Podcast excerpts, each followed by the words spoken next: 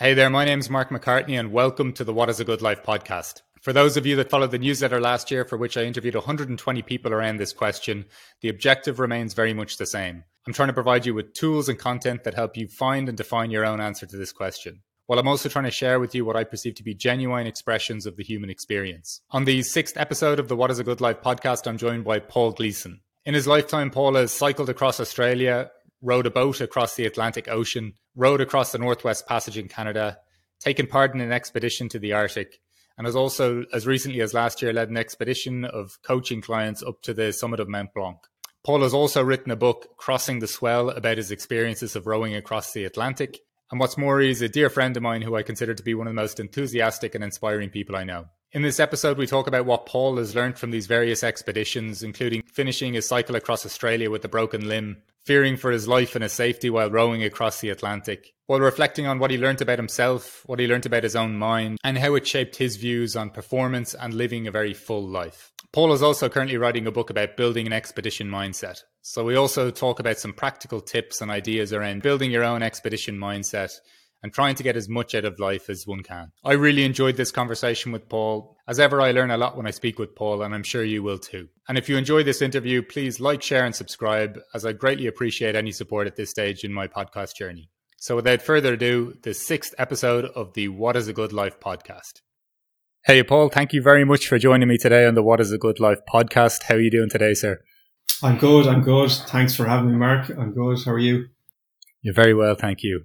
Uh, for those of you that are listening, uh, Paul must be one of the most uh, enthusiastic or inspiring or infectiously infectiously inspiring people I know. Um, so I was delighted to get Paul to to join us on the podcast today. Um, Paul, the first question I have for you is: When did you first notice um, this kind of call to adventure or expedition first in your life? It's a good question. Um, I suspect it was always there.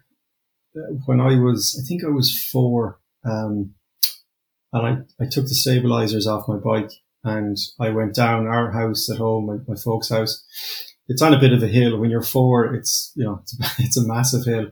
and I took the stabilizers off and I can vividly remember going around the corner. It's sort of loops like a sort of banana shaped and the bike started rattling. You know, I, I was losing control and, and sort of woke up, I was on the ground and I don't really remember being carried home, but I had, I all cuts and I hadn't broken my nose, but I ended up getting stitches sort of underneath my nose and a neighbor carried me off all bleeding. And, um, the next day it was my sister's first communion and any of the pictures, I'm not in many of those pictures, but any, any of them that I am in, I look like a beaten child. Um, so I guess maybe there was that little bit of adventurous spirit in me from a young age, but I suppose like lots of my friends and peers and, and like lots of people maybe listening to this who can probably identify with this, I grew up playing lots of different sports and, and I suspect that was an outlet for that adventurous spirit, you know, in terms of an expression of it. It was when I was in college in Limerick. So I'm from Limerick and I, I was studying in, in UL and I read a book about Tom Crean, the infamous or famous uh, Irish um, polar explorer. So back in the day when the likes of Amundsen and Scott were trying to become the first to reach the South Pole, um, Tom Crean from from Annascaul in Kerry in Ireland was in the middle of all that and was on uh, lots of those teams. Incredible human being, but there was a book written about him called An Unsung Hero. And I remember reading that, I think it was 19 or 20, and I was reading it at home on the kitchen table, and you know, mom was doing stuff around me, and I just got this idea of I want to cycle from Limerick to Dublin, and it was just after exams, I think, and we were going up to Dublin to meet a few friends for a night in the beer, and I said, "Look, I'm going to cycle up and see you up there." And it's about 200 kilometers, just shy of 200 kilometers, and I just went on my regular bike. I didn't really plan it because some of the roads, it was before the motorways that are in existence now, but some of the roads you still weren't allowed to cycle on it. So I, I just sort of, I adopted the, I'll ask for forgiveness versus permission uh, approach and just went for it. And I remember cycling into Dublin. I don't know, it take me 10 hours or I'm not sure exactly how long. It took me a while anyway. But I remember cycling in tired, hungry, you know, my arse was sore, um, but just delighted. And I was like, oh, that was great and had a great night. And, but then I sort of packed that away and, and, you know, didn't really think anything of it. But I, I think that was the first, even though I didn't realize that at the time, I think that was a little bit of the beginning of the conscious awareness of the expression of this ad- adventurous streak. It's uh, I don't know. I've I've got an idea at the moment these days where I think we're um, and I'm talking about a certain maybe socioeconomic class where we're almost like too comfortable, like we've moved too far away from kind of. I'm not that I'm not saying I want to go back to a hunter gatherer lifestyle or something, but just there's some kind of there's some call to adventure in this that I think that if we're not engaged with or connected with in some way, I think our, our lives are suffering, even though on the surface they look very nice and very well put together. Yeah, I totally agree. I've said this for years. I think as a, I know it's a massive generalization as a, as a, a generation, you know, people, I'm 46. If I think of, of, of, I look around and I see how, how we as a collective live, I think we're absolutely gone really soft. Um, things are really convenient. Things are a lot easier in so many instances, which look is great. I'm, I'm the benefactor of, of some of that as well. Um, but I, I do think that when you introduce a little bit of discomfort, whether it's physical, whether it's through being out in nature, whether it's, you know, learning a new instrument, whatever it might be, if if you introduce a little bit of discomfort and a little bit of unknown around something that you want to do, of course, to me, in my experience, it does build up your your what I would call your mental fitness and agility, which is different from mental health, and we, we might get into that at some point. Um, but even if I take this morning, for me, I train with a couple of guys a few mornings a week, and we go we go swimming in, in the sea afterwards. I say swimming like it's at this point in February, it's a five minute dip, but I've been yeah. doing this not quite every day, but I'd say I'd say out of seven days, probably on average about five days a week and I nearly feel like I miss it if I don't do it. But it was only there was only two of us in swimming this morning, and I remember saying it to to my mate who was in with me. I said at the start, so sort of I started doing this last September, so only a couple of months doing it since we moved down here to Kinsale because I don't, in some respects, I've no excuse because we literally I'm a minute walk, you know, from the water where I am right yeah, now. Yeah. But I, I was saying it to, to my mate that at the start of doing this, so I do it with the guys three days a week and I do it myself probably two, three days a week as well. And there's always that walk down going, oh, don't really want to do this. It is going to be cold when I get in. Um, February, March, you know, are the coldest months of the year in, in North Atlantic waters. So there is that element of, I don't want to do it. But once I'm in, once you dive in, that maybe first three, four seconds, you get your breath and then I'm fine. And my point on it is that it's introducing a little bit of discomfort, um, which I think for me, I gain not just physically in terms of the benefits, but I think mentally as well, because I'm, I'm uncomfortable at least once a day, probably most days. And it doesn't have to be through that, but I do agree with you. I think there is an element of we have gotten soft mentally, um, yeah. compared to what previous generations uh, had to, had to navigate. And it's not to dismiss challenges and, and stuff that we all navigate. But I think relatively speaking, in terms of comfort and ease, yeah, different, different gravy, I think. Yeah, and and I think it it inhibits then like our ability to to thrive at some point because if pain is the first kind of flashing signal that tells us to stop doing something, you know, there's not many things in life that don't come with a healthy dose of pain. Like, you know, being a parent, I'm not a parent yet, but I hopefully will be later this year. And, you know, getting up every night and to feed a child or crying child or like even the glorious stuff that we consider in life, eh, everything seems to be served up with a, a helping of like a, a gift and then some degree of like a cost that comes with these processes as well.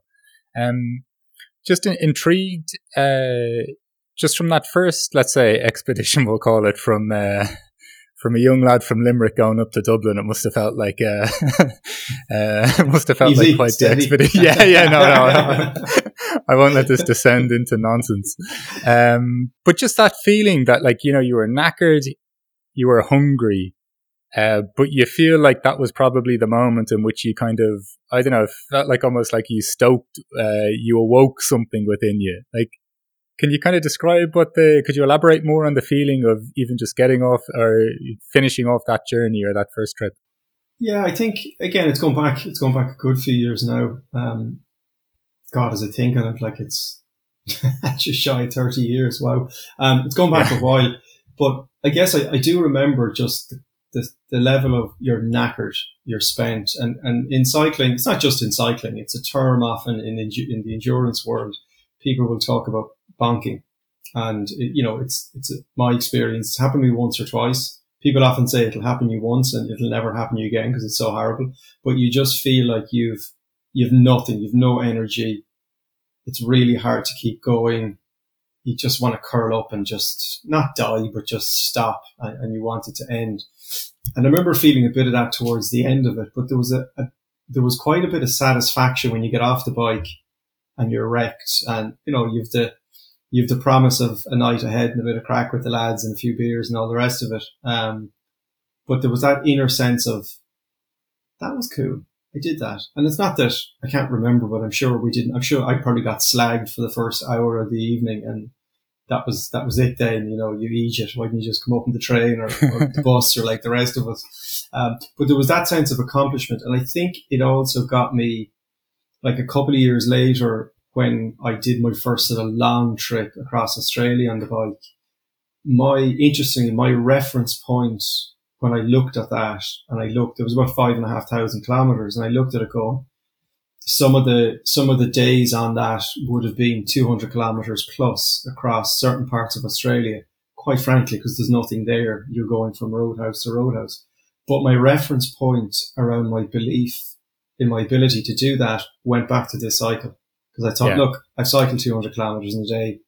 If it's 220, 230, 240 with a bit of prep, I'd be grand. That that so in some respects that was a real tangible seed sown at that point in time. Um, and sometimes it's the, there's a little bit of inner euphoria when you finish something like that. And sometimes you're, it's just the shower feels that bit nicer and you appreciate it a bit more or the cup of tea feels great or the first beer or whatever it is. It just, this, I think for me with some of this, I draw a real simple appreciation for the basic things that we have and we're very lucky to have you know, here in where I am in Ireland, you are in Germany, but in, in lots, not everywhere, obviously, given what's going on in the world, but in lots, lots of parts of the world. And what was the? Because I don't think I've ever asked you this. Uh, what was the motivation for the the cycle across Australia? Like, can you what, what kind of could you paint the picture of what stage you were at in life that prompted you to to do this? Uh, where did the idea come from, and, and so on? Yeah, it's it was I, again. I can remember very distinctly. I was traveling, so I was about twenty six, I think, and myself and two buddies had decided we'd go traveling around the world, go to Australia for a year, like you know lots of other Irish people do. And we spent a couple of months traveling across America to begin with, and um, from there we went to New Zealand, and then the plan was to head on to Australia. And it was when we were in New Zealand Ray, my buddy Ray, was reading uh, Lance Armstrong's first book. It's not about the bike. So I guess with the benefit of hindsight, it's, yeah, it's about the steroids and everything else. slightly unfortunate uh, source of inspiration. But I remember he just, I was like, oh, that, he had finished it and he just tossed it back into the back seat of the car. And I think he just said, have a read of this. And when I read it, I, I guess I got inspired by the early stages of, you know, going through cancer and what he did and getting himself back to, to where he did, albeit we know, we know there's a lot more to it at this yeah, point. but still an unbelievable story, right? It is, yeah. Yeah, and, yeah. and I think at the time, I just, again, it just, something in me sparked an urge. I want to do something to physically challenge myself. I want to do a long trip. I didn't know what it was at the time. And it was only a couple of weeks later when we were then living in Melbourne uh, it's probably a couple of months later, actually, when I got this notion of, God, I wonder would I cycle across Australia? And that was the, but the starting point was that sort of, that initial seed from the book. And just, just like that, I, I wonder will I, will I cycle across Australia? And when you, how long did the, how long did that trip actually take you? It took, um, it was bang on 60 days, but if, you know, it, it's depending on the route people take. So I started in Perth. I sort of, when I looked it up on, online to see what's involved to have done it, any advice you could pick up from people who've done it. I remember reading one guy's website who cycled Sydney to Perth. He said, next time I decide to cycle across a continent, maybe check the prevailing winds first. So the prevailing winds were more westerly when you get them. So I went Perth to, to Sydney and I, I guess my route was down through Canberra. So maybe I, I added on a little bit more than what I needed to. But, um, I guess when I looked at it, I thought, right, it, it, will take maybe a month or two. I decided to use it as, as a tool to raise money for, for World Vision in, in Australia at the time. So it would have taken, I got knocked down twice by cars. So that probably added the last time, the first time was on day four and I had been struggling my knee. I was playing a season of rugby in, in, in Melbourne and you know, I was in, I was physically in good shape. Um, I had, I had trained, not a huge amount, but I trained a bit for the cycle. And, um, yeah, I was struggling with my knee. I think it was to do with the bike setup and I got hit by a car. It was the longest day of the cycle. It was 240 kilometers. I was about 10 kilometers from the end of the day and it was dark. So when you're cycling in darkness, you can see the, the trucks and the cars coming from behind you. You can see their lights in front of you. And some of these things, they're big road trains, they're big trucks. They were, you know, it, it's not a big highway and it's a two lane, you know, one lane each side highway. And these were coming close. And anyway, trucks that had smashed a ute sort of smashed his wing mirror off my elbow and I went into the ditch. So I couldn't, right. I tried to leave that town. Like he, he looked, I remember the bang. I went into the ditch and I got up and he, he heard a smack and I, I'd say he saw me in the rear view mirror going off into the ditch. God love him. His hands were shaking when he came back. Um, I, I, I think he probably thought he'd kill me. And he just said, look, throw the bike in the back, the truck. And I said, no, no, I'm, I'm doing the cycle across Australia. So, like, you know, I, have got to do it all myself. And he said, look, is there anything I can do? I feel bad. And I said, look, the bike is okay. But I teamed up. I'd met Tori to, to come with me on the trip and, and she was doing the fundraising. So Tori would do all the fundraising and I was the one cycling. And I said, look, we're going to be raising money. Um, come down tomorrow. And our, our, our mode of raising money was to ask people to sponsor a child in, in Africa. And I said, come down tomorrow and sponsor a child. So I, I guilted him into that. And in fairness, he did. He came down to the, the stand and he did. But yeah, so that took, it, it added, I tried to leave, I think it was three times I tried to leave that, that town. It was Balladonia, and I just pain was just too much, and I had to give and it. Like, did you do did you do serious damage to your to your elbow? No, the elbow was fine. It was more, I think, the knee because I I was clipped into the bike. I think the knee jarred a bit as I as ah, I got okay. hit. So the elbow was grand, just my knee was in ribbons. And in fairness, I got like a couple of local people helped with physio, and about a week, a week or so, maybe ten days later, I got going again. And just out of interest, then, like you, you get knocked down four days into this uh, this trek across Australia. Like, uh, does any part of you think, ah, better to try another time, or were you just fixated on on completing the task? I was pretty fixated on it, but I remember thinking like that was up to that point that was the most painful day physically of my life because even before I got hit, I think it was every 15, 20 minutes, I had to pull over. The pain in my knee was so bad. Um, so I was, like each turn of the pedal, I was feeling a, a, pain in the kneecap. And I thought to myself at the time, you know, I consider myself relatively mentally strong. I thought, right, I, I can push through this. And I was like, I was shouting, I was screaming in the middle of nowhere. Like if anyone saw me, they would have thought like, what's this guy at? But I was, I guess I was doing whatever I could to get through that day. And then, you know, getting clobbered by the car didn't help. But I think I, I remember thinking if this was the last or second last day, you could just grunt it out for the last couple of days. But I was like, I'm only four days into this.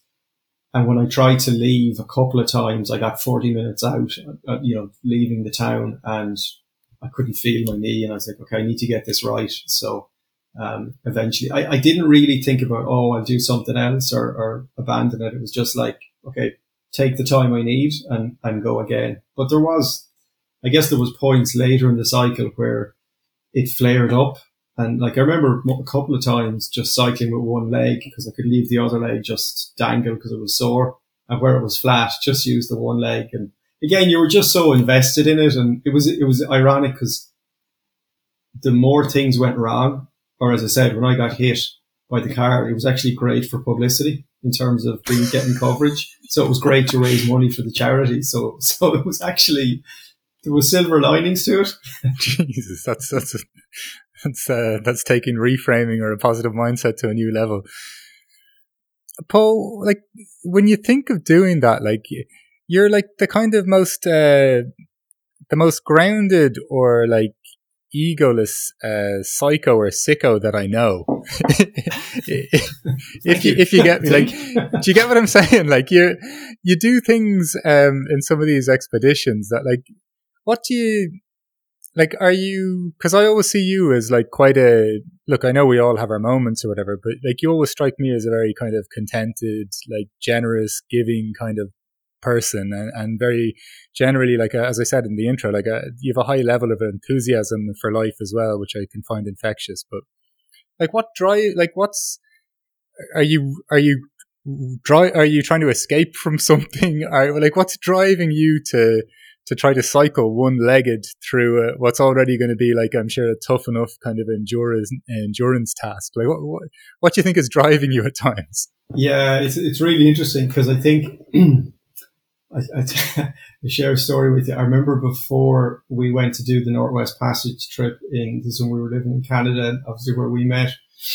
I was I was going out, I was seeing a girl, and and um, it was we were only seeing each other for I think a couple of months, and I, you know she was nice and all the rest of it, but I was just I was mad keen into this, and I just said, look, this is going to take up more of my time, and we we you know we broke up. Uh, I remember she said she was like what are you running from with all these trips? Yeah, yeah, yeah. And, um, you know, I, I, sort of assured her, look, I'm not running from you. Um, but I, what I've realized over the years is that I just love do, I love testing myself, um, in this sort of environment. And it's not like I need to, I'm certainly not doing it to, to prove something to somebody else. Um, I just love, I love the crack and the, the adventure of, God, I wonder, could I cycle across Australia or I could I do some of the other things? And I get enthused by it. But I think one of the reasons I get enthused by it is I, I never, I don't know if I read this somewhere or if this just sort of came to me years ago, but I'd hate to ever meet the person I could have been. So let's say 10, 20, 30 years from now, I bump into someone at a party or whatever it might be and we're chatting away and they lived their life in a certain way or they had certain experiences. And I, I hate to ever meet that person and go, God, I, I would have liked to have done something like that. But maybe I didn't because I was afraid or I was worried about what people think. So I, like for me, it's just, it's about living the life that I want to live and that I feel energized to live. And as I said, I didn't start out this way that a lot of the benefit I've gotten from these trips I've gained, I think, so much interesting insight into my own mind yeah, and yeah, into yeah. what I would say just into the human mind that you can't you can't get from reading about it. I think when you experience things, you obviously somatically you feel it, but you embody it that little bit more. And I think the learning becomes more relevant and real.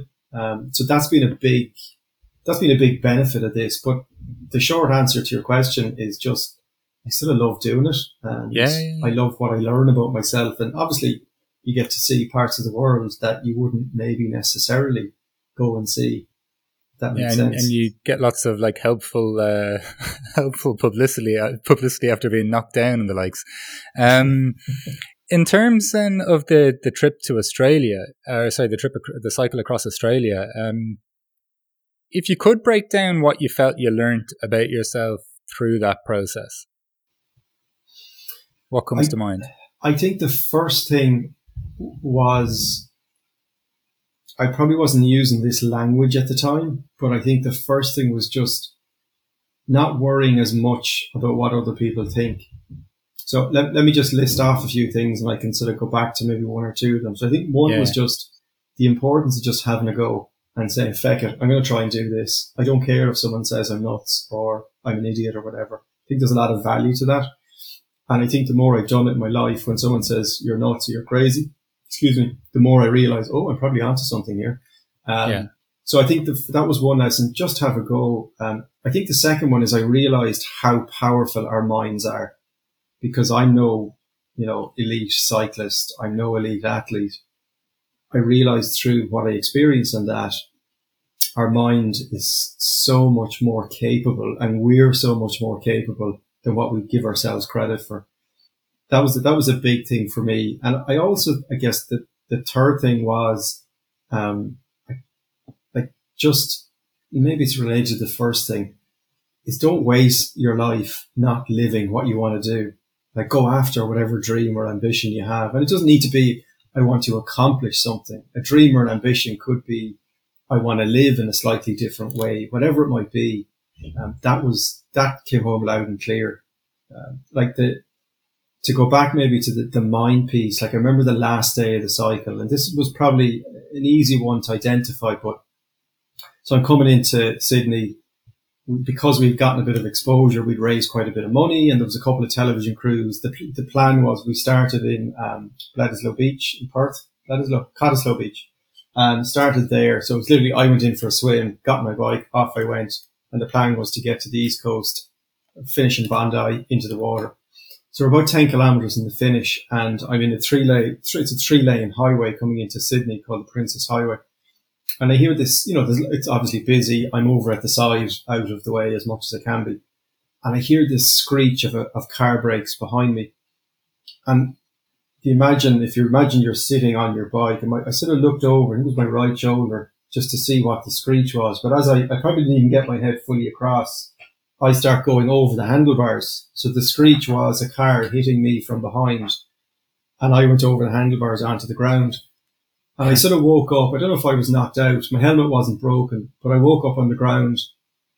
There's people around me and my, my knee and stuff was cut and a few scrapes and a little bit of blood, but nothing major. So I sort of got up and like the back wheel was smashed in, it was crunched in, the bike was toast. and I didn't realize when my hand was broken. You know, like I've broken lots of bones and right. someone, anyone who's listening or you might know as well, if you break a bone, sometimes the adrenaline that's flowing, you, you, know, the swelling doesn't come up maybe initially. You go, oh, I don't know, that's sore, but I keep going.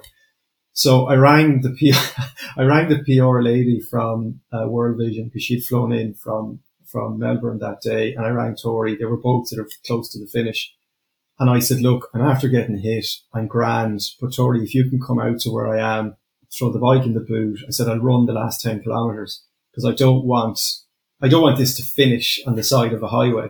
Um, so there was that draw, a sense of completion. And I was sore, but I remember running into Bondi and there was a few friends there, nothing major, but you know, people I knew maybe in Australia. And the bike was just crunched. So it was sort of like, no, Paul, you can't run these last 10K.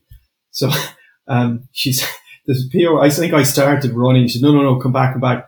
Um, I'm going to get you a bike. So she went into a bike shop and as uh, she told them the story, and one of them had heard an interview I did in the radio that morning. Said, "Look, here's a bike. There's no charge. Just bring it back tomorrow." So she yeah. gives me this bike, but the bike is like you know, I'm not that tall. I'm I don't know what I'm five eight, five nine if I'm pushing it. Um, but I, I'm on this bike and it's too small for me. So it looks like I've stolen like my little brother's bike and I'm, I'm cycling into Bondi Beach in this thing. I could just see a couple of people going, did you go across Australia on that joke? Yeah, um, yeah.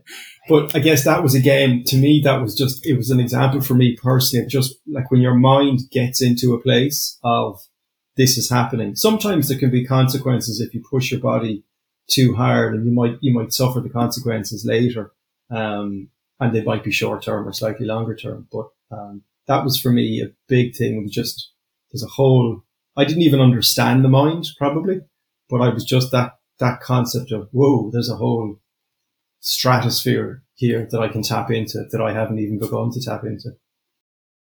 So I'm not saying that you're you're chasing a high from these experiences, but it's almost the the high you get from moments where you've hit your potential, or you've like not say you've maxed out or something like that, but you've you almost feel like you're scraping the bottom of of the barrel in terms of of what you're capable of.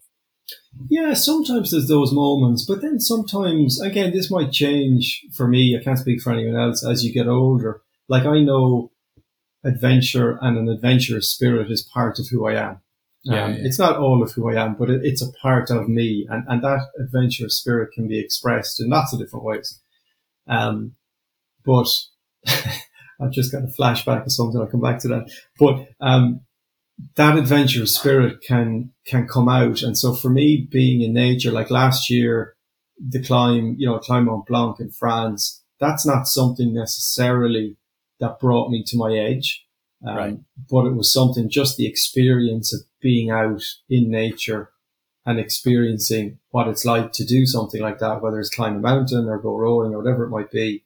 Um, I think part, that's part of it. For me, it's about, it's not about accomplishing something, but it's also about how do I want to experience the whole journey of getting ready to do something and the planning of it and trying to figure it out and the training and all of these ingredients that go in. It's not just about, oh, I emptied myself on that or I got to the other side of Australia. It's more like one of the most prized possessions I have is a little book I brought with me when I did the cycle. Not one of the most prized possessions, but something really nice to have. It's an A4 sort of scrapbook and I just called it the thoughts of a nation.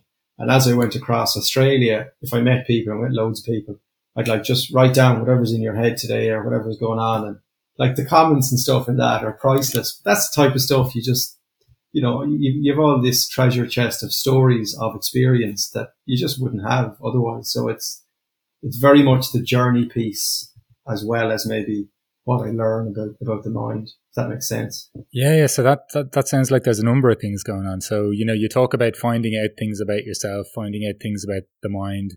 There is some sense of like, what am I capable of? Like that's in relation with the mind as well. Then there's almost this part where it sounds like this is just an expression of who you are. This is how this is you.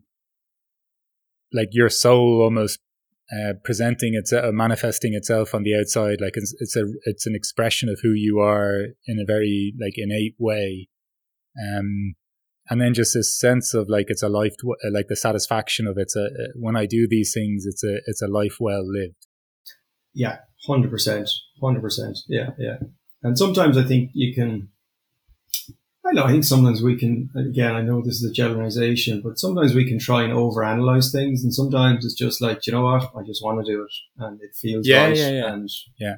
and, and sort of off off you go. Um, when you're when you're talking here man i already feel like a, a pang to go out and climb a mountain or something. I think i've been neglecting it a bit in my my own self since i moved to berlin. But uh i i think there there almost seems like something quite like um like primitive that you're tapping into that this is just the place where we're supposed to be sometimes. And if we go back even to the start of just how comfortable we are um, and the things that we prioritize over getting out in nature and this doesn't have to be about climbing Mount, uh, Mount Blanc it could just be going for a walk up your local mountain or a hill like that isn't even going to exert you but just that immersion with yourself outside of all these distractions we have that usually leads us to a, a kind of a better place like mentally Mm. physically physiologically, whatever.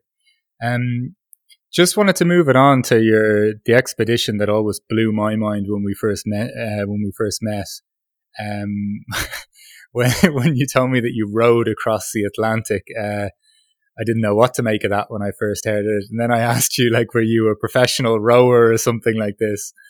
Um, and I, and I think if I recall correctly, um, you kind of said no, you just were kind of playing around with it for a few months before you decide to row across the Atlantic Ocean. Is is that correct? Am I recalling that correctly? yeah, I, it, it's probably I, I can't remember the conversation exactly, but it's probably I, I might have underplayed it a tiny bit. But no, in, in some respects, sorry, a lot of truth there in what you said that I wasn't a rower, but I do remember at the time contacting the only people in Ireland who'd ever done it um, Eamon and Peter Kavanagh, and they had rowed across the Atlantic, I think seven or eight years previously. I remember the first time I met Eamon, he did say to me, you know, I, I, I said, Eamon, am I crazy, like, you know, to, to do this uh, or to think I could do it? And he said to me, um, you know, he said, Paul, trying to row across the Atlantic has nothing got to do with how good a rower you are. And it's also nothing got to do with how much ocean experience you are. It's going to be everything got to do with how mentally tough you are. And I remember sort of laughing internally to myself. I was like, well, just as well because I can't row and no ocean experience. uh, don't think he saw the, the funny side of that comment. Um, but he was absolutely right. And I remember doing a talk. It was actually in the Vancouver Rowing Club. And, and as the words came out of my mouth, I remember realizing I'm actually insulting so many people here because the words that came out of my mouth were, you know, rowing isn't that hard. Anyone can learn how to do it. Right, right. So to, to learn how to row and, and being, and an ocean's a great leveler. So like if you're an Olympic level rower and I'm me, it's not to say that the ocean is going to equalize us, but your years of experience, your technique, your fitness, all that stuff, you won't get a chance to get the benefit of that when you've waves knocking around and it's hard to catch right, right. There's obviously still going to be a difference between us. Um, so yeah, I, I, I, think that was, it was a friend of mine who I was in school with. It was his idea. Started to look into it. And before I knew it, I was just, again, I was just enthralled by the idea of it. And I think there was a, one of the great lessons for me with this is there was a lovely naivety because I knew nothing about rowing or ocean rowing or what was involved in rowing across an ocean. And it was two really important things. When I think about it now, I learned from that. One is there's a lot to be said for naivety. Because if someone had told me everything we'd have to go through just to get to the start line, let alone actually attempt the crossing, there's probably a reasonable chance I might have said, you know what? No, I'm good. I remember a couple of years after um, my girlfriend, now my wife, Colette, said that a friend of hers had read, we wrote a book about the, the crossing and she read the book. And before she read it, she was thinking about, I'd like to row an ocean. And then after she read it, she was like, nah, not a chance, which is fair enough. But that, so the naivety, I think, so much to be said about it. And the second thing was, is be really careful who you listen to because most people in my world, and I understood it, said, Paul, you're absolutely bonkers. You're going to get yourself killed. But they knew nothing about rowing. They knew nothing about what it took to row an ocean. And my lesson from it was listen to people who actually know what they're talking about when it comes to what you're considering, whatever it might be. And I, you could sort of widen that out. And, and I sort of refer to it now as guard your airspace. Just be right, careful right. who or what we allow into our airspace because it can be destructive, it can be unhelpful, it can be annoying, and then you go to the other extreme, it can be really helpful in terms of who you listen to. And I, I think that's so important, man, because so many people aren't living like aren't doing things that kind of extend their the realm of their possibilities, if you know what I mean, or like I know even with clients that you may have or clients that I have, sometimes when some people tell me that they're, they're doing everything right in their life, but they don't feel great, and I'm kind of like, how can you say you're doing everything right in your life if and you don't feel great? Like, do you know what I mean? From the point of view of you're following someone else's plan for what life should mm. be, and I think we can be so heavily influenced by what the correct, you know, without knowing what the process is, just by probability or just by somebody else's thoughts, and you don't know what kind of mood they're in, what they're carrying mm. uh, what their like how, what their perspectives are in life if they match up with yours or not. So I think that's such a nice point about just protect your airspace almost in terms of who you let into to affect what you're deciding to do. Yeah. But man, there's like there's cycling across Australia, right? Which you know even I like a bit of a cycle here and there. there. Like I'm kind of like, yeah, you know, I'd probably, I'd probably be the be the weather that would have that would scare me more about that. Not even the distance as much. But man, I don't know. I don't think you could pay me to even contemplate or to even start like to, to row around the Irish Sea or something like that. So, and I understand what you're saying. Like, it's a great thing that you didn't know uh, what was coming. If you know, or you know, there was a naivety that kind of protected you a little bit mm. in that. But were you not when you were contemplating this? Like, was there a part of you that was like petrified? Um, it's a good question. I I probably wasn't petrified. I was probably nervous. The more obviously you prep for something like this, the more you look into it and you realize, right. okay, there's certain risks. Um, there's certain things you can do to mitigate the risks. Um, so I think I wasn't. I remember actually, it's probably a good way to illustrate it. The night before, so we were out, in the, we started in the Canary Islands, finished in Antigua in the Caribbean. So it's about two and a half thousand miles across. And the night before the race was due to leave, it ended up getting put back three days because of a storm front that was moving in, and the danger was that storm will just basically push the, the boats won't get a chance to clear the islands, get pushed back in the rocks. So it was postponed three days. But Eamon and Peter, who had really, like, they had taken us under their wing, um, they lent us their boat to use. They've been incredible to us over the, it was probably about a year, 18 months of prepping for it. And we were out for, they came out to the Canaries to wish us off and we were out for dinner with them. And I remember Peter said to me towards the end of dinner, he said, um, he said, can I ask you, are you afraid? Because you seem very relaxed. And I can't remember what Tori said. I can remember my own response was, no, like I, I'm excited because we've spent nearly two years getting ready for this and it's been such a journey just to get to this point. I couldn't wait to get going.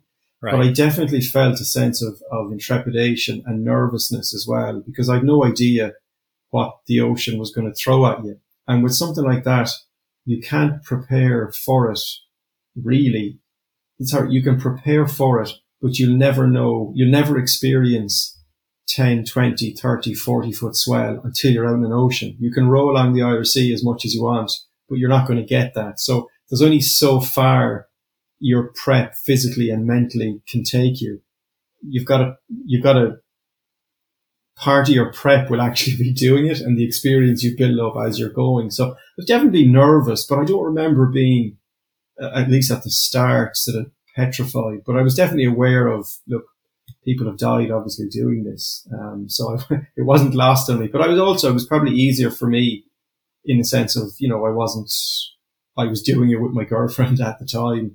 Uh, we do, you know, d- didn't have any so, kids. So we so. both died together or? I guess, I guess I didn't have to navigate. Obviously I had my family in terms of the dynamics there and being away for so long and the risk and everything that went with that. I guess that was, I didn't have to navigate that. It wasn't like I was married or I had kids that I was leaving and, and right, taking right, all right. that on. That was, so I was, I was fortunate, I think, of the time of life or where I was in my life helped, or put it this way, it didn't hinder it.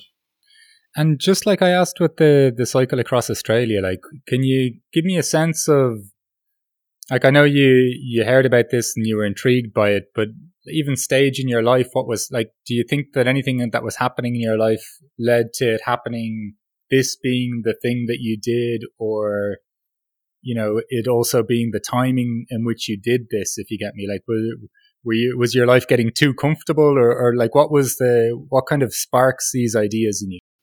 Yeah, I think there was an element. Again, a lot of this I wasn't aware of it necessarily at the time.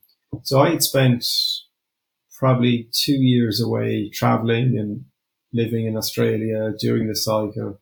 Came back to Ireland. Tori and I were together as a couple and I was there for about a year and a half and I was struggling. I felt I just, there was something in me that it was lovely to be home, but I just, I, I wasn't fitting in. There was something that just wasn't quite right. And I think with the benefit of hindsight, there was more because I had so many I guess, adventures and stuff over the last couple of years. I think I wanted to, that beast wanted to be fed some more, maybe before right. he was happy to put his feet up for a little bit. Um, no, I wasn't aware of this. So I think I was searching for something. Like I remember in my job that I was doing at the time, some of the guys I worked with, I'm still good friends with. I remember my boss, um, because when I talk, I often, you know, my hands are moving. And of course, I was out rowing every week and like most Monday mornings, I come into our Monday morning meeting, like blisters or, you know, calluses and stuff in my hands. And I remember at one point Mark looked at me and was like, what the hell did you do to yourself? And I hadn't told him yet. I was going to give him six months notice, but right. it just came out then like, and it's like, right. Okay. That's okay. That's sort of a bit weird, but you know, I can't remember his exact words, but I remember even at that point, I wanted to finish really well. So I wanted to leave that job knowing that the door, like I was going to resign, it was a sales role, and I knew I'd be gone for probably at least three, four months. So the easiest thing was just resign, but you know, they did offer me a job when I came back, but I wanted to leave on the best possible terms, which probably made me even work harder to, to, to leave on, on those terms. And so I wasn't leaving. It wasn't that I, I enjoyed what I did. You know, I was in a good relationship. Um, definitely the whole process of trying to put this that trip together. Like, you know, I put myself into a lot of debt to make it happen. And, you know, it was, it was hugely challenging to, to get to the start line, let alone do the actually, do the actual row. So, so that kind of makes sense though when you're, you know, the night before and you're chatting to the two lads that have done it before and, and they're talking about, are you, are you afraid? And of course you're saying there's some trepidation, but it seems like there was a huge amount of work that just, and risk, you could say, like, right, you know, giving up a, a job, uh, going into debt just to fulfill this, you know, kind of feed the beast as, as you say it. So I can just imagine then like everything, all the obstacles are out of the way and now it's just you and you exactly. and the ocean. Yeah. yeah. yeah. It just, it's like life became simpler. It was like, are we safe? Have we food? Have we water? Are we making yeah. a bit of progress? And I think that's, that's another, I guess, gift that I've gotten from, from these experiences is just the appreciation of the simple things in life. And I've realized as well that lots of people aren't necessarily comfortable with embracing uncertainty. And it, yeah. there'll be varying degrees on this. Some people will love change and love uncertainty. Others will hate it and, and everything in between. And the nature of the uncertainty and everything can obviously contribute to it.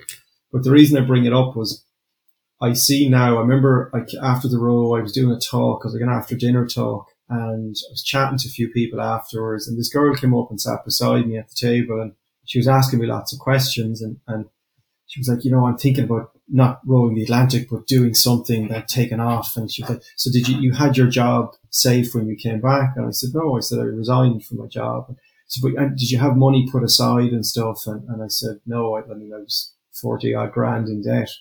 And said, but, but like, you, you, knew you could pay it back. I said, I hadn't a clue I was going to pay. I said, what are you really asking me here? And yeah, yeah, yeah, my impression, albeit it was just a five, 10 minute chat with this lady, but my impression was she wanted to do her equivalent of this, but was uncomfortable with the risks that come with it. And, and I see it's, it's people's ability to tolerate emotional discomfort often stop them doing things that they say they want. Sometimes they actually don't really want to and they might realize they don't want to and that's fine. But I think it's yeah, that ability it, there is really important. Do you know, because I think, um, often I talk to people and even just friends, even around there saying, um, I don't know what I, I, I don't necessarily know what I want to do with my life. And we just, through a series of conversations, we kind of, kind of becomes clear that they know what they want to do with in their life. They just don't want to pay the, they don't want to pay the toll or they don't yeah. want to pay the cost for it, if you know what I mean. Yeah. And I, and I think that's a, that's a pretty big distinction, you know, in this world where people are saying, and look, the idea of uh, purpose is glamorized anyway. Like almost the way people are selling it is if find your purpose and the universe just opens every door for you, this mm, kind of thing. Yeah, yeah. But I think there's a big difference between knowing what you want to do and just be willing to pay the, the cost or the sac, at least the initial upfront sacrifice of what's required. Yeah, totally. Paul, I, I, know when I, when, yeah. when I interviewed you, cause Paul took part in the initial interviews as well for the, the What is a Good Life newsletter. And you gave this um, amazing story almost of you know, you're out underneath the boat, cle- um, cleaning the barnacles off it. Of, I don't know if even that's the right expression, yeah, but yeah. the the the boat kind of shifts in the waves. It hits you in the face. So a few drops of blood come out. You realize it's a Tuesday morning, and you're just like, God, this is living. Like, you know, I, I could be in the office right now, but I'm hanging off the side of this boat in the middle of the Atlantic. And it all, it always just stuck with me as just a, as a really beautiful kind of image and story are there other kind of seminal moments as you as you rowed across the Atlantic? Maybe if you can give us an example of whether something that ties in with like feeling fear, something that ties in with just sheer exuberance, or, or and just kind of anything in between. God, yeah, there's probably lots of different things. Um, like if I think about fear, I remember. So we did this. It was part of a race. So 26 boats in it all from different parts of the world. Within the first day or two, you don't see anyone else because everyone's, if, if I'm going a quarter of a mile faster than you, you know, in a couple of hours I'll be out of sight type of thing. And everyone's right. going and maybe someone might say, oh, we're going to take this heading. That's where we're going to head for that. So you, would lose track of people. So it was a funny race and that you were all around each other at the start, but then we saw one boat after 60 days and that was it. Um, but I remember one night, um, there was we got a text message on our satellite phone that the other Irish team in the race had gone down. And if you if your boat goes down or comes apart or you get into trouble, you'll set off what's called an EPIRB, which is a, a distress signal, and that'll send a signal out to a couple of hundred square miles radius, and other ships can, can pick it up. So we had gotten this and it was a wild night. It was really rough. Um, some of the conditions might seem rough at the start, but you got used to them. So it's amazing what you can acclimatize to as you get comfortable in, in, in bad conditions. But I remember this night in particular, it was dark, it was moonless, there was swell coming from every side. I could barely see, we had a compass in front of us, which would show where you're going, little light over the corner. I could barely see it, like it was raining and stuff, stuff coming into my eyes. And it was, it was wild. I remember that particular night thinking, it was one of the few nights where we said, let's batten down the hatches. We didn't know what had happened to the guys. They nearly killed, they nearly got killed. They did survive but I remember wow. that night being in the cabin and getting thrown, you know, the boat's getting knocked around all over the place. We didn't capsize, but my, my dad rang. Now, what I didn't realize is there was a report on the news at home about the two guys going down. Right, and right. He had right. seen that and was obviously going, oh shit, is that my son? And so he rang me, but he didn't tell me about that. And I didn't tell him about the lads going down either. So I was like, literally, it was like I was in what I imagine it might feel like if you're in a washing machine. And I was there with the big clunky sat phone up to my ear. And, How's mom? Oh yeah, yeah, good. good. And I'm trying to make just like just to have a, just to basically put him at ease. Yeah, no, Yeah, things yeah, are good. yeah, Yeah, it's been raining tonight. What, oh, what was that? Oh, sorry, I just slipped. And like it was pure. If if I had videoed it, it would have been pure comedy. I think. Um. But that was one moment where I remember being going. Can we just get through tonight? That that was a, a, a fearful moment. Um, where I just wasn't sure. It was just wild. Um, and then you had moments of, you know, there was, there was moments where the first, I know this is towards the end, there's lots of things throughout the way, but one of them was 27 miles from land where we saw land. So we knew 20, 30 miles out we might see land. And about 600 miles earlier, six, 700 miles earlier, we were getting pushed really far south. And at that point, we thought, geez, we're going to end up in fucking Venezuela at this stage. But if that's what happens, so be it. We'll still get across the Atlantic. Yeah, yeah. But we obviously wanted to arrive to Antigua. And we got a little bit lucky with the weather. We, we, we sort of fought really hard to, to fight our way back up north. So we were on a good, a good heading, um, a good latitude coming into Antigua. So we knew we were going to make it, bar any last minute disaster. And the weather was calm and it was warm. And I remember seeing Antigua and it was like a little, it was like a little pillow on the horizon. And I remember sort of shouting at Tori, land, land, land, look, look, look. Like for nearly, you know, this was our 85th day out there. So for Wow. the guts of three months, you would sort of dreamt of what it'd be like for this moment. And she didn't believe me. And I was like, get up, look, it's there. And like, there was that moment of a little bit of disbelief, a little bit of, oh my God, isn't that so beautiful? And Yeah. then there was so many different emotions there, but it was just going, wow, like we're going to do this. Um, so like there were some incredible moments like that along the way, or when you rowed through the night and you, you've the sun coming up in front of you and, you know, you've flying fish coming across the boat. Like there were some amazing moments like that. Um, Paul, what the hell was it like? Like, did you, when you saw land, did you, did you cry? Did you break into kind of hysterical laughter? I'm just trying to imagine if I haven't seen land, like, you know, it's, it's kind of even hard to try to imagine not seeing land for 85 days, let alone go through like, you know, an experience of being in a, in a tumble dryer, hearing another Irish team went down, the, the inherent danger within it. Like, what, what, what were the kind of emotional reactions to it when you, when you saw like land ahead? Yeah, it was probably elation, joy. And I also remember a little bit of sadness, sadness that this was coming to an end because maybe hindsight is easy. Like when you look back on, so at the time, like if I looked back on the previous 80 odd days and, you know, some of them, there's no way I'd want to experience them again per se. Um, but you look back at some of the good ones and I, I was near, I was sad at the simplicity of life that we were living right then was coming to an end. You know, food, water, appreciate what's around you. Just, you know, the thrill of being in something like this, that at that point you knew Barrow's doing something stupid. We should make it. Um, so there was all those different emotions. But then as we rowed through the night, because we, we made land at, we actually stopped for a couple of hours because my parents were flying in, my sister and my aunt Irene was flying in and Tori's family and her brother were flying in. So that was even very hard to sort of coordinate if they're trying to book flights and you're like, I think we might be two more weeks, but we don't know. So, right, right. So, and we wanted to come in in daylight as opposed to the middle of the night. So I think we stopped for about six hours, just let the boat, um, let the boat sort of, uh, float and cleaned up the boat. We probably cleaned up ourselves a bit, just chilled out, enjoyed the sun. And then we, we started rowing then the last 24 hours in through the night. And it was a weird feeling because when you're out at sea, I, I remember seeing uh, Guadeloupe is to the south of Antigua. I remember seeing the lights from Guadeloupe first, and it was like it was like a torch, you know, coming over the horizon, that sort of light. And then as you got closer, you could see the little dotted lights. And then Antigua, you know, we could see that and see the dotted lights.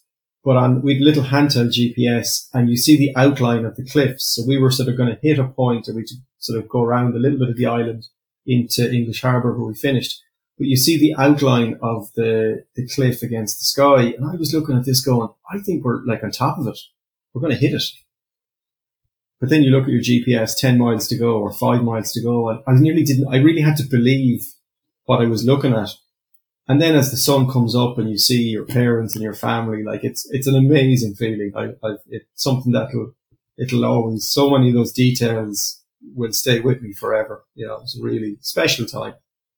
What was it like embracing your family when you got off the boat? It was cool. It was, um, the, it's the only video footage we have from the trip is coming into Antigua. And I remember, because it's actually coming up in a week, the 23rd of February is the day that we finished. I always remember that date. But when I stepped off the boat, both Tori and I, we both wobbled quite a bit because we didn't have our land legs. We were used to being yeah, at sea yeah, for yeah. so long. I remember like my mom was the first person who came up and, and we, we, didn't know exactly, you know, you could sort of pick, oh, there's a few people there. Um, and she just gave me a big hug and it was like such a lovely hug with the words. She just said to me, don't ever do this again. then my dad came in and my sister and it was just, it was magic. Like that whole morning of, you know, having fresh food and just sitting there and having a bit of comfort and just nothing to do. It wasn't like, right, two hours time, I got to go rowing again. Like it was just, it was, it was lovely. It couldn't have been, it couldn't have worked out nicer, you know, in terms of the finish. And look, I know there's things you've done, like whether it's an expedition in the Arctic or the rowing again in the Northwest Passage.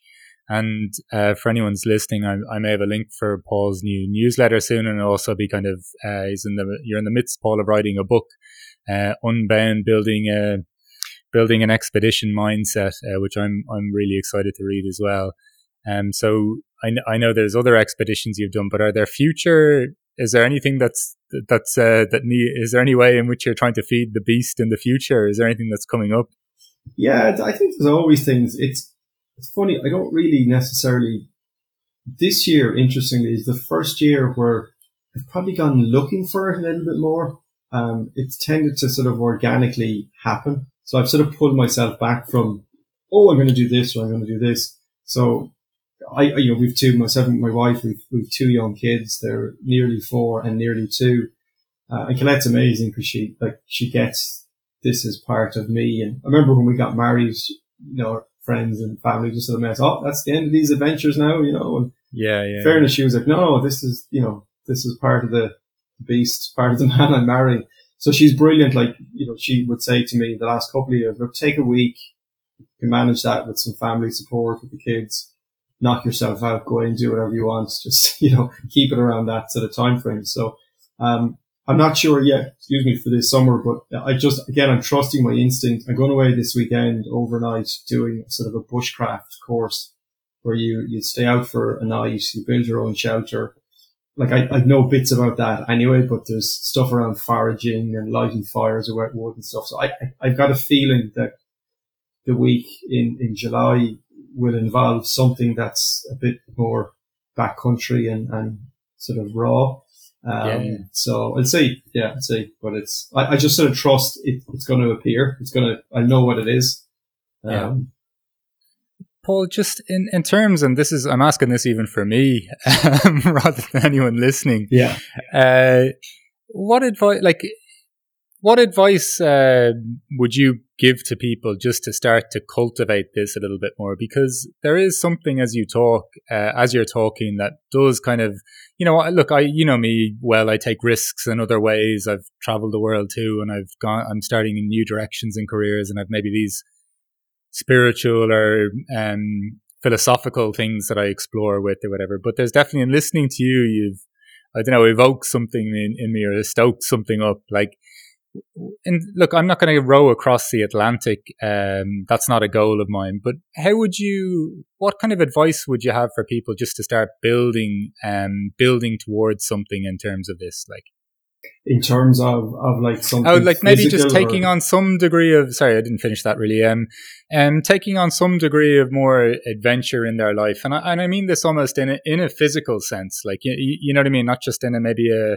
a career or something like that. Because I, I do think you've tapped when you're talking.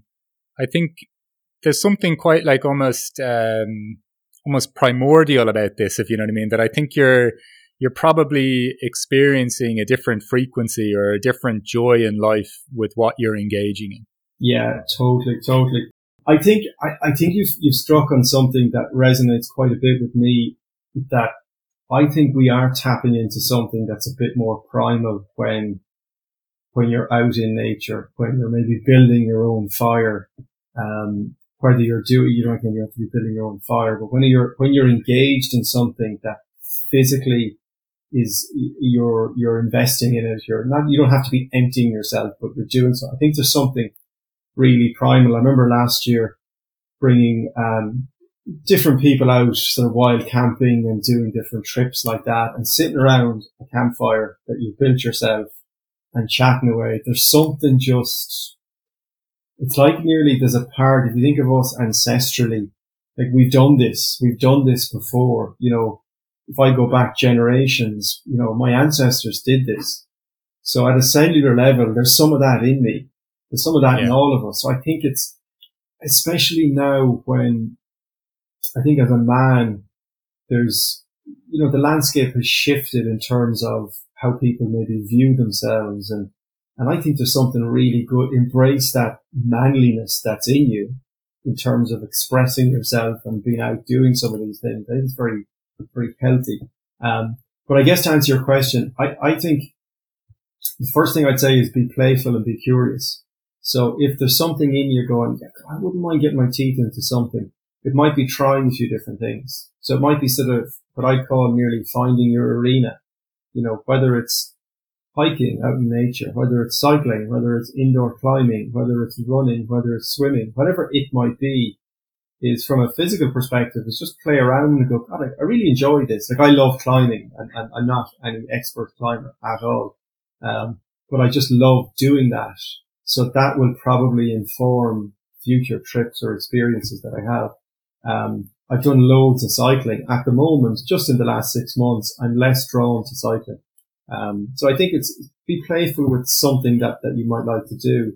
Um, the second thing then is that is I think that there can be a commitment piece where I think it's healthy and it can be really helpful for someone to commit to, say if it was cycling as an example and someone says, right, I think I wouldn't mind doing something like this. I'm going to put a date in the diary where maybe I enter a 50k or 100k, um, you know, uh, not a race per se, but a cycle day. So it's, I think sometimes when you have something to work towards, it absolutely, it gets you off your arse, if I'm being honest. And yeah, I think yeah. it gets you sort of motoring. Um, and I think part of what, where I am now with this is if I'm thinking of something, I think about a few criteria so is it something I want to do that I think physically and mentally, emotionally really, really push me? Is it something I want to do where I need to acquire a skill? You know, so is it climbing? Is it kayaking? Uh, is it mountain biking? Whatever it might be where you can't necessarily just, oh, I go off and do that. So anyone can, can get up on the bike and go on cycling. But you can't necessarily go climbing. You've got to, you got to still learn a skill. Um, so think about that. Is it, is it, is it a skill there? Is it something that is going to sort of really challenge me, they're going to be really fit for. Um, is it something where I'm, I'm sort of off the grid? So I'm really deep in nature somewhere. Um, so those sort of three things I think about. And maybe the fourth thing is, you know, is it something you'd like to experience with mates or a partner or actually it's something I'd love to do my own. So th- those couple of things can help just to, to get a few ideas. But I, I go back to the just be playful and just get going doing, doing something and you, you'll find, you find your yeah, I, I, I really like that because I think once you, once anyone starts to just open up the possibility, even just, or to be curious or even to experiment, it's kind of a domino effect. One thing leads to the next thing, and you can't map it all out from the very start. It's just 100%. literally trying something new at the start. It doesn't absolutely. And of course, then when it it it, it um, materializes or becomes a little bit clearer, then at that point, then you can you know, then you can start to make plans as well, and then put put that uh, commitment piece in as well. But just basically to start. Exactly. I, sh- I shall keep you posted on whatever I whatever I try uh, in the listen, coming weeks, Paul. There'll be, there'll be more chats going on here. yeah. I'll be, I'll be like, I'll be texting you. Mark, you like, what have you? What are you thinking of? What are you thinking? Tell me, tell me, tell me, tell me. Yeah, yeah. I, I took the dog for a walk, Paul.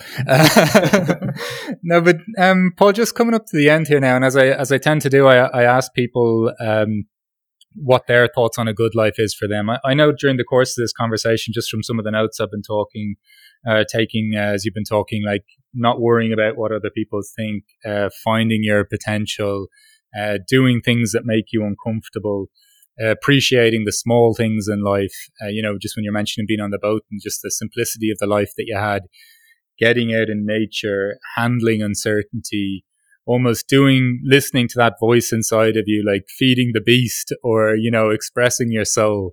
Um, so you, I think you've been touching on various elements that I think will be important to you, but just to, to get your final thoughts on, on what is a good life for you, Paul.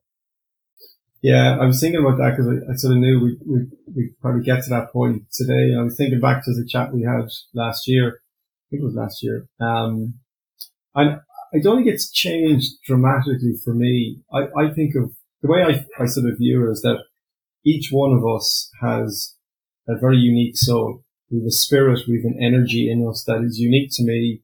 It's unique to you, Mark. It's unique to everybody. And my belief is that there's, there's different things. There's an energy to this spirit and it might be playful. It might be curious. It might be adventurous. It might be thoughtful, whatever it might be. We all have that in us. And for me, what a good life is, is that if, if my soul and the essence of who I am is in the driving seat of the car for my journey through life, that to me, it's like nearly you can't go wrong. It doesn't mean things won't go wrong. Of course, like things will go yeah, sideways and shit happens. But I think if I'm doing that, I'm following a path in life that when I get to the end of it, going back to something I said earlier, and when at some point, if I'm doing my, my exit interview, if you and I were chatting and if I knew I was going to pop my clogs tomorrow and we had a chat about, you know, how I lived and what I did. And I, I guess I want to get to that point and go, you know what? I get this one a good rattle. And did things go sideways? Did I make mistakes? Of course I did. That's life.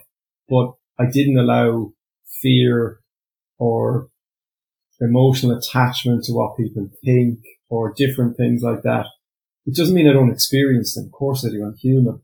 But there's a difference between experiencing fear and being courageous. It's not that you don't feel fear. Of course you do. Yeah. So I think that for me, a good life is going, you know, did, did I do that? And, and now I guess in the last couple of years for me is, is did I, as, as part of that is, did I give all I can give to my wife and kids? So as they embark on their, my kids embark on their journey through life, did I play my part to set them up as best I can in terms of them as human beings, as people? And, and my hope for them is that they'll embrace the essence of who they are. And it's not like it's a yes or no. It's not a binary thing.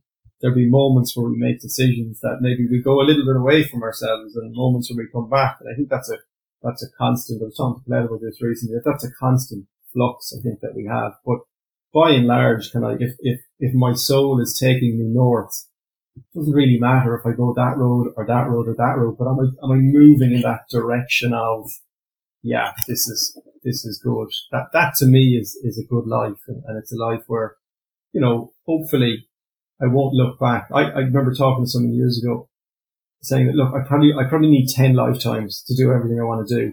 So just choose, choose wisely. But hopefully I don't yeah, look yeah. back and go, ah, you muppet, why didn't you try that or give that a yeah, go? yeah, yeah. That, But I, but. I, I, I look, I, I, I really enjoy your your perspectives in general. But I, I, I really enjoy this answer that you've kind of remained consistent with as well since we we talked in those kind of anonymous and private interviews. And and I must say the thing, some of the the things you describe at times, I'd almost think like if I heard them from anyone else, I'd be like, like ah Jesus, like relax with this kind of positive attitude or this things. But like the thing that I enjoy so much about listening to you, Paul, is that you live and you breathe it.